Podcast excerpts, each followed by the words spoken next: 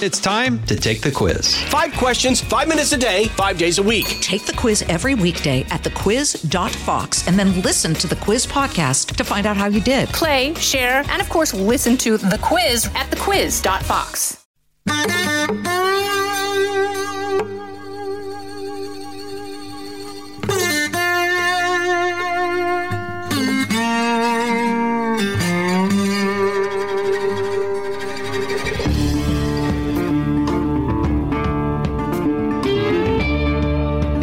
Trey. Thank you for joining us for another Thursday edition. It's uh, kind of hard to believe how fast time goes. I feel like I just was saying that like a couple hours ago, but I guess it was a week ago. Uh, particularly, the less time you have, the quicker it seems to be going by. But uh, in any event, uh, that little bit of philosophy aside, uh, it's Thursday, which means it's the day we get a chance to entertain your questions. And for that, I need the help of Miss Mary Langston. Hey, Trey, how's it going? Uh, it's going great. How about yourself? Doing great. Thank you. Thanks for having me. Uh, you're welcome. There, it really never entered my mind to have anybody else, but but you're you're welcome. Well, do you have any good sports news for us? Anything positive? Uh, you know what? I, that's a great thing about college football is um, people can be euphoric uh, one week and very sad the next. And That's true. my happiness at the way the South Carolina Texas A&M game came out turned out also resulted in sadness for people that pull for Texas A&M. So hmm happy news, yes. Uh, Baylor, South Carolina, and Dallas all won. Um, But the euphoria lasts for a moment of second, a matter of seconds, and now it's on to what awaits next week. It, it in the final analysis, not that you ask, uh, and uh, I'll let you go ahead and nod off for a little while, and then you wake up in about thirty minutes only one team's fans wind up happy at the end of the year. There, there's only one one team that had that doesn't lose its final game that's any good. So uh, you got to keep that in perspective. Uh, I'm just glad we have a chance to watch it. Remember during the pandemic, I mean, it seemed like sports was shut down. It did. Wow. All right, well, there. I bet you'll never ask that question again. we will ask that question again. Thank you, Trey. I do guess we better get started. We have a lot of great questions. We appreciate you all for sending us your thoughts, your questions. So keep sending them our way. We'll start with our first question, and it's from Michael in North Carolina. He writes, Why can't the judicial system move faster on the enactment of death penalty sentences when they are imposed by judges following jury convictions? Is 20 to 30 years for appeals to be exhausted reasonable? Oh, Michael, Michael, Michael.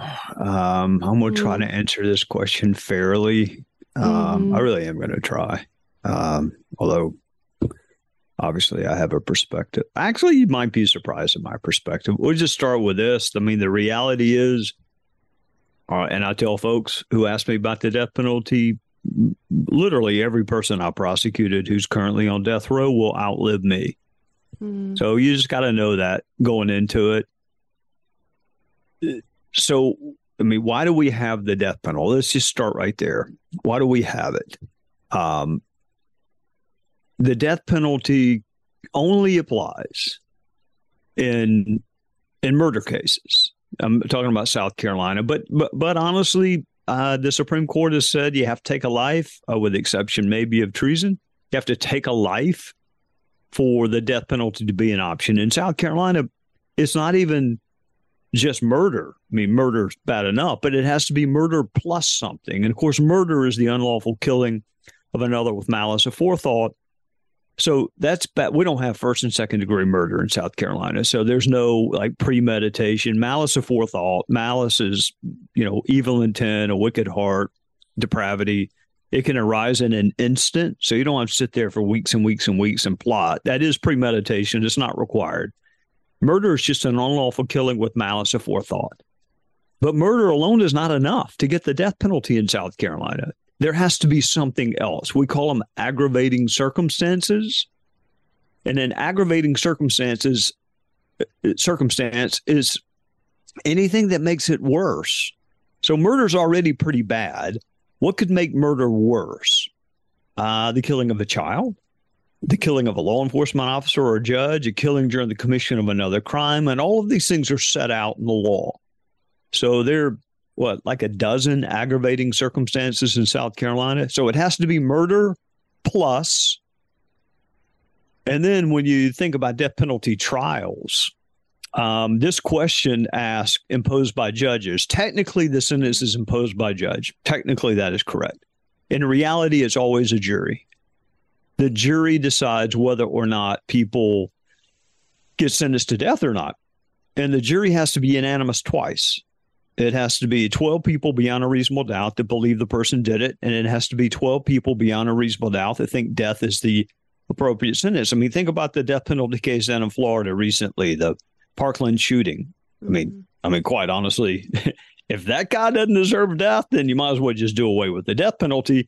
But all 12 voted, well, I think he pled guilty. So he pled guilty, but let's assume he went to trial. All 12 voted guilty, and 11 out of 12 thought death was the right sentence. But one out of 12, one out of 12 said, no, we think life and life without possibility of parole is better sentence. Um, what I don't know is whether or not that juror was honest when, I mean, you can't serve on a death penalty case if you can't give death. Mm. And you can't serve on a death penalty case if you would always give death. Mean, if there's anyone left who thinks an eye for an eye, a tooth for a tooth, you take a life, you lose a life, you can't serve on a death penalty jury. You have to be able to do both or either one, depending on the circumstances. So it's a long way to get to where I'm headed, but it is. So, what can prosecutors do better? They can pick cases better. You don't need to pick um, a case that technically qualifies for the death penalty but has no jury appeal. You just you, you don't need to pick that case. So prosecutors need to do a better job of figuring out who the worst of the worst really are and you hear people talk about that. That's not what the statute says. That's not the requirement that it be the worst of the worst, but it should be.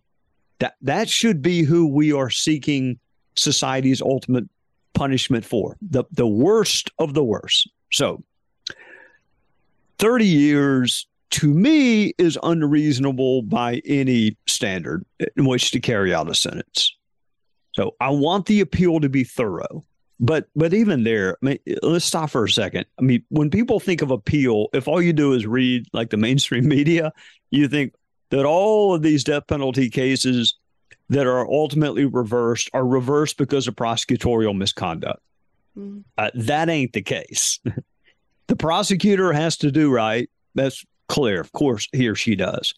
But the cases that I've seen, the best way to get a death penalty conviction reversed is because the defense attorney messed up, not because the prosecutor did, not because the prosecutor tried to take shortcuts or do something he or she wasn't supposed to do or play fast and loose with the rules. It's because the dadgum defense attorney fell asleep during the trial, or the defense attorney wasn't prepared, or the defense attorney didn't prep the witness correctly. So to get to get a death penalty case that survives appeal, the prosecutor has to be pretty close to perfect, the defense attorney has to be pretty close to perfect, and the judge has to be pretty close to perfect. I had a case where the judge charged the law exactly as it was at the time. The judge did exactly what he was supposed to do in this capital trial. And then the appellate courts changed the law. So, of course, he didn't say what the appellate courts now think he had to say because that was not the law at the time. Mm. So that goes down as a reversal because they reversed the death sentence because they changed their mind on what judges should say to the jury at the end. I mean, does that mean somebody like committed fraud or withheld evidence? Of course not. Everyone did exactly what they were supposed to do. And then you know, five or seven or nine justices sitting on some appellate court decide that things should be done differently in the past. So there really is no argument that 30 years is like the right time to carry out a sentence or 20 years. So what makes the most amount of sense is to pick the right cases on the front end, the cases with overwhelming evidence of guilt. You're never going to have overwhelming evidence that death is the only appropriate sentence. It's just people just disagree on that kind of stuff. But you can have overwhelming evidence of guilt. And by that, I mean forensic evidence, scientific evidence, DNA. I'm not talking about eyewitnesses. I, that's not really overwhelming evidence. Scientific evidence, blood or DNA or semen or something that makes the jury conclude uh, we got the right person. Now, the only question is what's the right sentence? Mm-hmm. So do a better job picking them on the front end. Number two, you're going to have appeals. They're automatic appeals. We ought to have appeals. We should never execute the wrong person ever, period. Now, how long does it take to make sure that you got the right person and that all of his or her? I say her, no female. Man, I don't even know if there's a woman on death row in South Carolina. So, him, make sure all of his rights are protected. But I would have the appeal go to the front of the shortest line. So there's an automatic appeal that goes to the South Carolina Supreme Court. I wouldn't wait a year and a half or two years. It goes to the top of the line. And then it's got to go through the federal system on some habeas petition or whatever they want to call it now. That goes to the to the front of the line. So yes, have all the appeals you want. I don't ever, ever, ever want to make a mistake. Never want to make a mistake on this. There is no appeal if you carry out the death sentence on the wrong person. There is no appeal. Mm. That said, uh, it should not take 30 years to figure out. And again, almost almost never this day and age is it, oh my gosh, we got the wrong person. That that's not what it is. It's somebody in the system made a mistake. Defense attorney, judge, prosecutor. And that's why you have the distinction between actual guilt and legal guilt or actual innocence and legal innocence. Actual innocence is I didn't do it. I really didn't do it. You got the wrong person. Legal innocence is, yeah, I did it, but my lawyer fell asleep while somebody was testifying and didn't do a good job of cross examining it. So it's reversed. It doesn't mean you got the wrong person, it just means it wasn't done right. So that's a long, long, long way of answering. Yes, 20 to 30 years is way too long for appeals to be exhausted. It's not fair to the family. It's not fair to the public. It's not fair to the cops. I mean, what are you going to do after 30 years if it is reversed because some defense attorney fell asleep or showed up drunk? What are you going to do then? You're going to go like resurrect the cops who died 10 years ago because it took 30 years to get the thing resolved? about witnesses? I mean, you think anybody's memory is better 30 years later? Mm-hmm. So here's the reality uh, people who are opposed to the death penalty, and look, I got a ton of friends that are opposed to it. I have no problem whatsoever if people have objections to the death penalty. I mean, you can't serve on the jury, but I don't, have, I don't care what people's religious or moral beliefs are. But if you're going to have it, do not make it such that your strategy is simply to run out the clock. I mean, if you if you really can tell me that Dylann Roof is unworthy of society's ultimate punishment for for murdering nine black Christians in a Charleston church, if you really think life in prison is right for him, uh, then we fundamentally disagree but it should not take 30 years. I mean, there's it's not, it's not like there's some great mystery as to whether or not Dylann Roof did it or not. He did it. He did it. So the question is, what's the proper punishment? And 30 years is an absurd amount of time to carry out a punishment for the right person and the right crime. Well, thank you, Trey, and thank you, Michael, for your question. Sure, Our... Michael will never ask that question again. I felt like we were in a college class. That was wonderful. Thank you, Trey. He, I'm sure he wishes he had that question. and the moral of the story is a lot of times we can't take questions back. They're mm. just out there. Mm. I like how you split it up, though. That was a great way to answer it because I was wondering how you would answer it. So that was great. Thank you, Trey. Um, our next question is from Mary Lee in Georgia. She writes My question is on the government, Democrats, or Republicans who want to do away with Social Security and Medicare. Well, Mary Lee, I want to put your mind at ease. I don't hear. Uh, I don't hear any Democrats that want to do away with Medicare or Social Security. And I really don't hear many conservatives anymore. And again, those that did want to quote do away with it, you you have to ask yourself why did they want to? Well, your rate of return is not great on Social Security. I mean, the, the government is kind of putting that money aside for you, but your rate of return is pretty poor.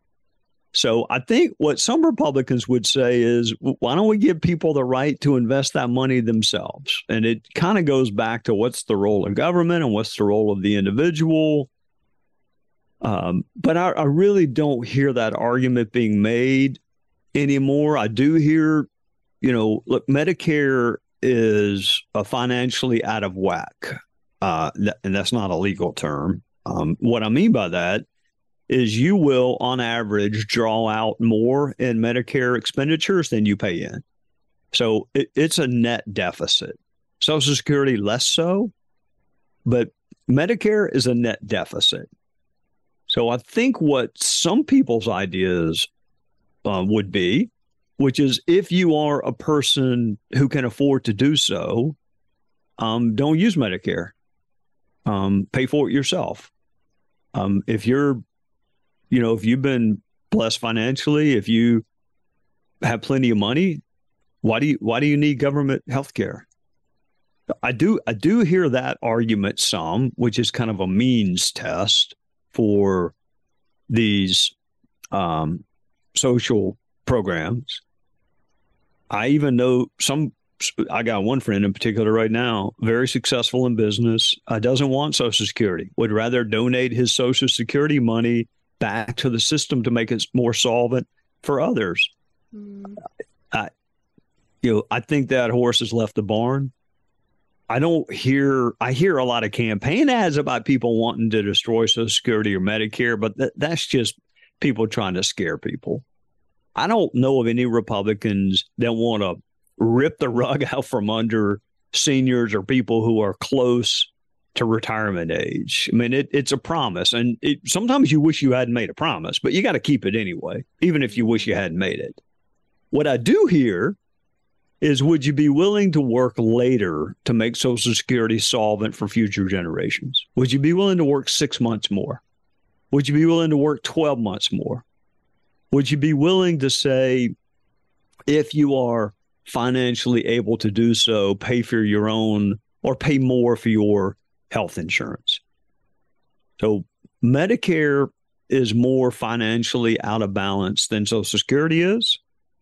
Uh, on average, I don't have the numbers in front of me, but it's on average, you are going to receive more benefits via Medicare than what you paid in. So it, it's it's a net individual deficit. Um, how do we fix that? Uh, there are a couple of ways. Um, be more judicious in I think it's most of these expenditures are in the last 12 months of life. You know, be um well, it gets dicey when you start talking about making, you know, the right decisions. If you know, if I have six months left to live, I'll just tell you right now, you don't have to spend any money on me. Just make sure there are batteries in my remote control mm. and prop me up in front of ESPN mm. and I'll be fine but that gets into moral and religious and and other kinds of arguments. So we'll just stay away from all of that because somebody's mind ever has changed. Mm. No one, nobody wants to do away with Social Security and Medicare. I don't care what ads you hear. I, it just, I don't know a soul that wants to do that. There are different ideas on how to make it more financially stable going forward, and you should hear those out. And if you have been um, blessed financially, if you are uh, well off and you are willing to do more than what you are asked to do to make it solvent for your kids and grandkids, I think that should be an option. Well, thank you, Trey, and thank you, Mary Lee. I hope that brings you some peace. We'll answer more of your questions when we come back.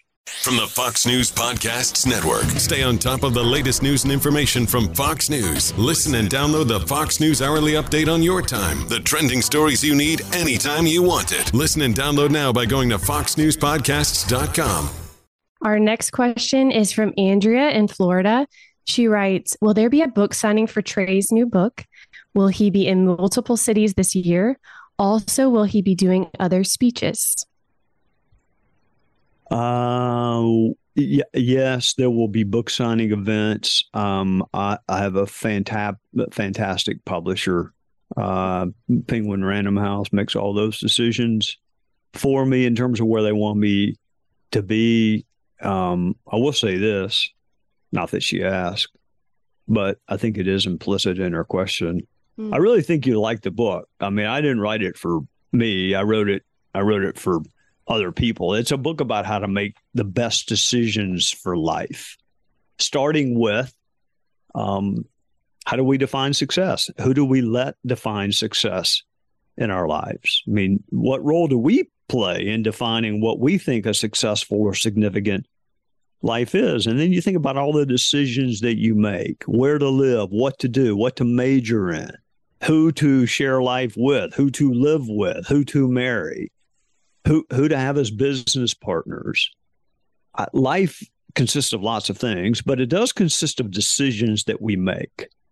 So I would think that we would want to be the very, very, very best we can possibly be at making decisions.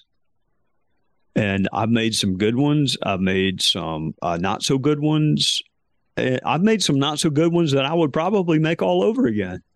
Mm-hmm. So I I wanted to write a book to equip people to do what I used to do in the courtroom, which is look at the very end and what do you see? What do you want to see at the very end? Who do you want in that photograph? What do you want to be said about you? What do you want people to remember? And then are we making decisions that get us toward that final image?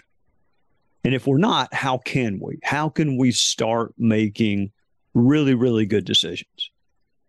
Uh, I was just in Florida, uh, in Orlando last week. I love public speaking. It's one of my favorite things in the world to do because uh, it reminds me of the courtroom. I know a lot of people, or some people, don't like public speaking. I'm not one of them. I love it. So I, I hope that I am in some cities. Well, I know. I mean, I'm going to Delaware this week. I I I, I do speak but I speak mainly for groups that invite me to come speak. In terms of the book, I know I'll be on TV. I know, um, you know, it comes out in January. I mean, you can order it now if you want to, but it comes out in January. Um, I hope I get to do events because they're fun and people get to ask questions just like we're doing on this podcast. People get to ask questions. Mm. So I hope so. I hope I hope I get to whatever city you are closest to uh, but even if I don't, I'll be right here on this podcast. I'll be right uh, here on television on Sunday nights until Fox says, What have we done? What have we done? We got to get that knucklehead off air. Nobody understands his accent. and then in any event, you'll still have the books. Mm-hmm. So I think you will, this book will make you laugh. It will make you think. But more importantly than both of those, it will make you evaluate how you can make the very best decisions to get you where you want to be in life. And so, for that reason, um, if it was up to me, I would have written a book on crime drama, psychological crime thriller. But mm. I want to write a book for you, how you can get to whatever that closing argument, that final picture that you imagine in your mind how you can get there. Well, thank you, Trey. We'll be looking forward to that. And we will be posting things on social media. So be on the lookout, Andrea, for those as well. Um, our last question is from Tammy in Kentucky. She writes If you could go back in time to one grade school year, what would it be and why? So this is kind of a decision making question it is a decision making question, Mary Langston, but it is also fraught with so many other side issues.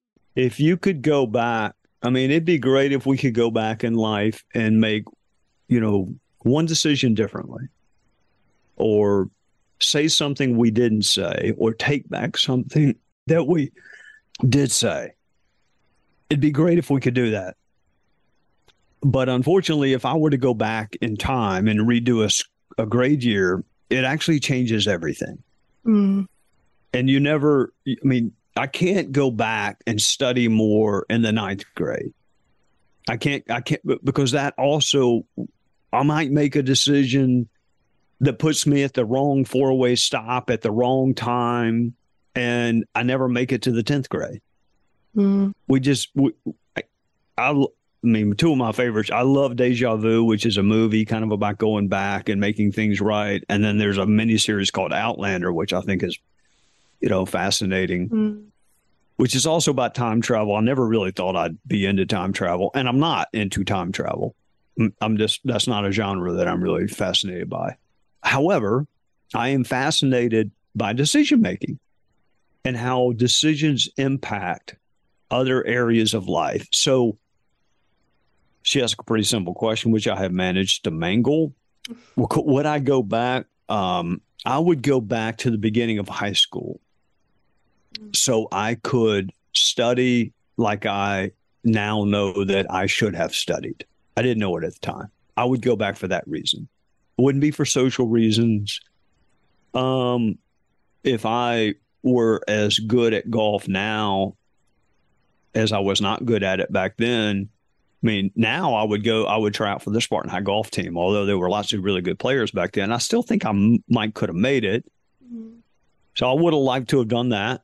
Um, but mainly I would have liked to have studied more and prioritized that.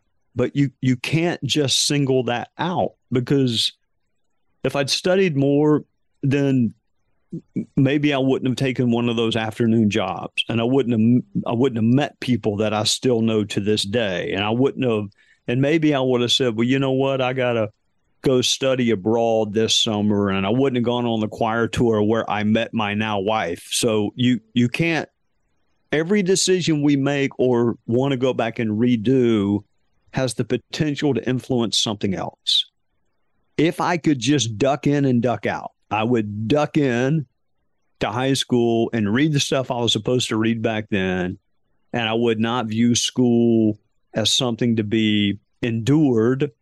I would have viewed school as as the pathway to knowledge. If I could go back and do it again, it'd probably be the ninth grade, just because that's the beginning of high school.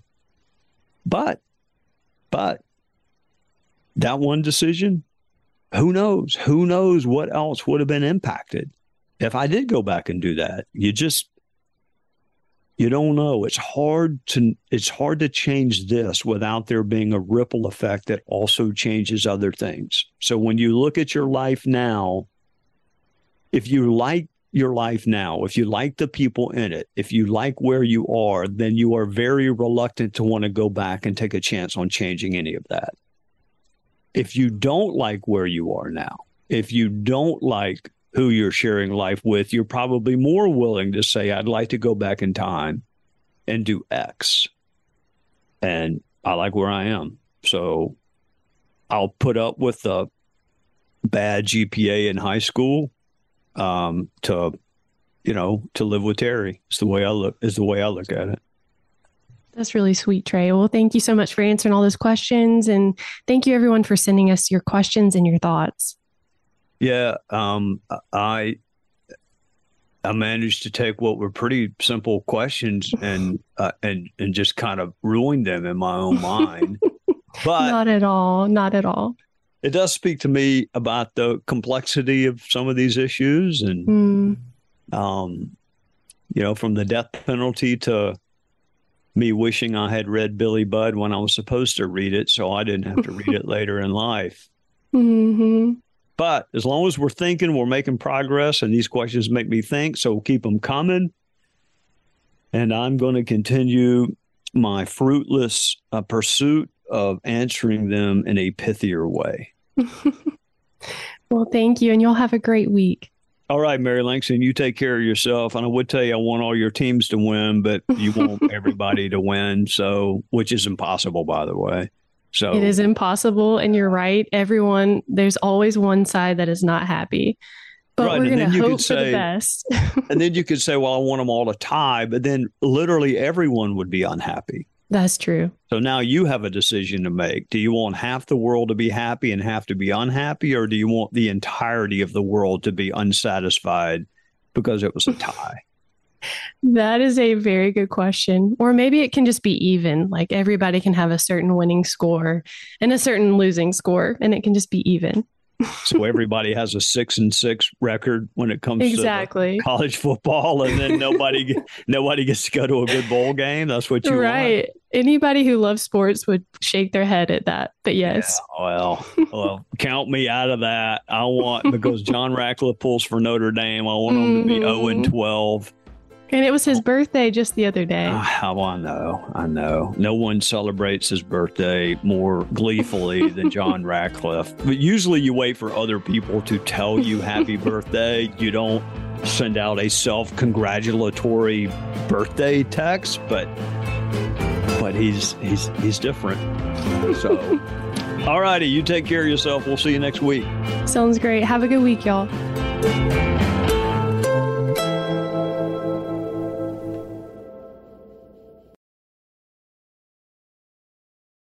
Listen to the all new Bret Baier podcast featuring Common Ground, in depth talks with lawmakers from opposite sides of the aisle, along with all your Bret Baier favorites like his all star panel and much more. Available now at foxnewspodcasts.com or wherever you get your podcasts.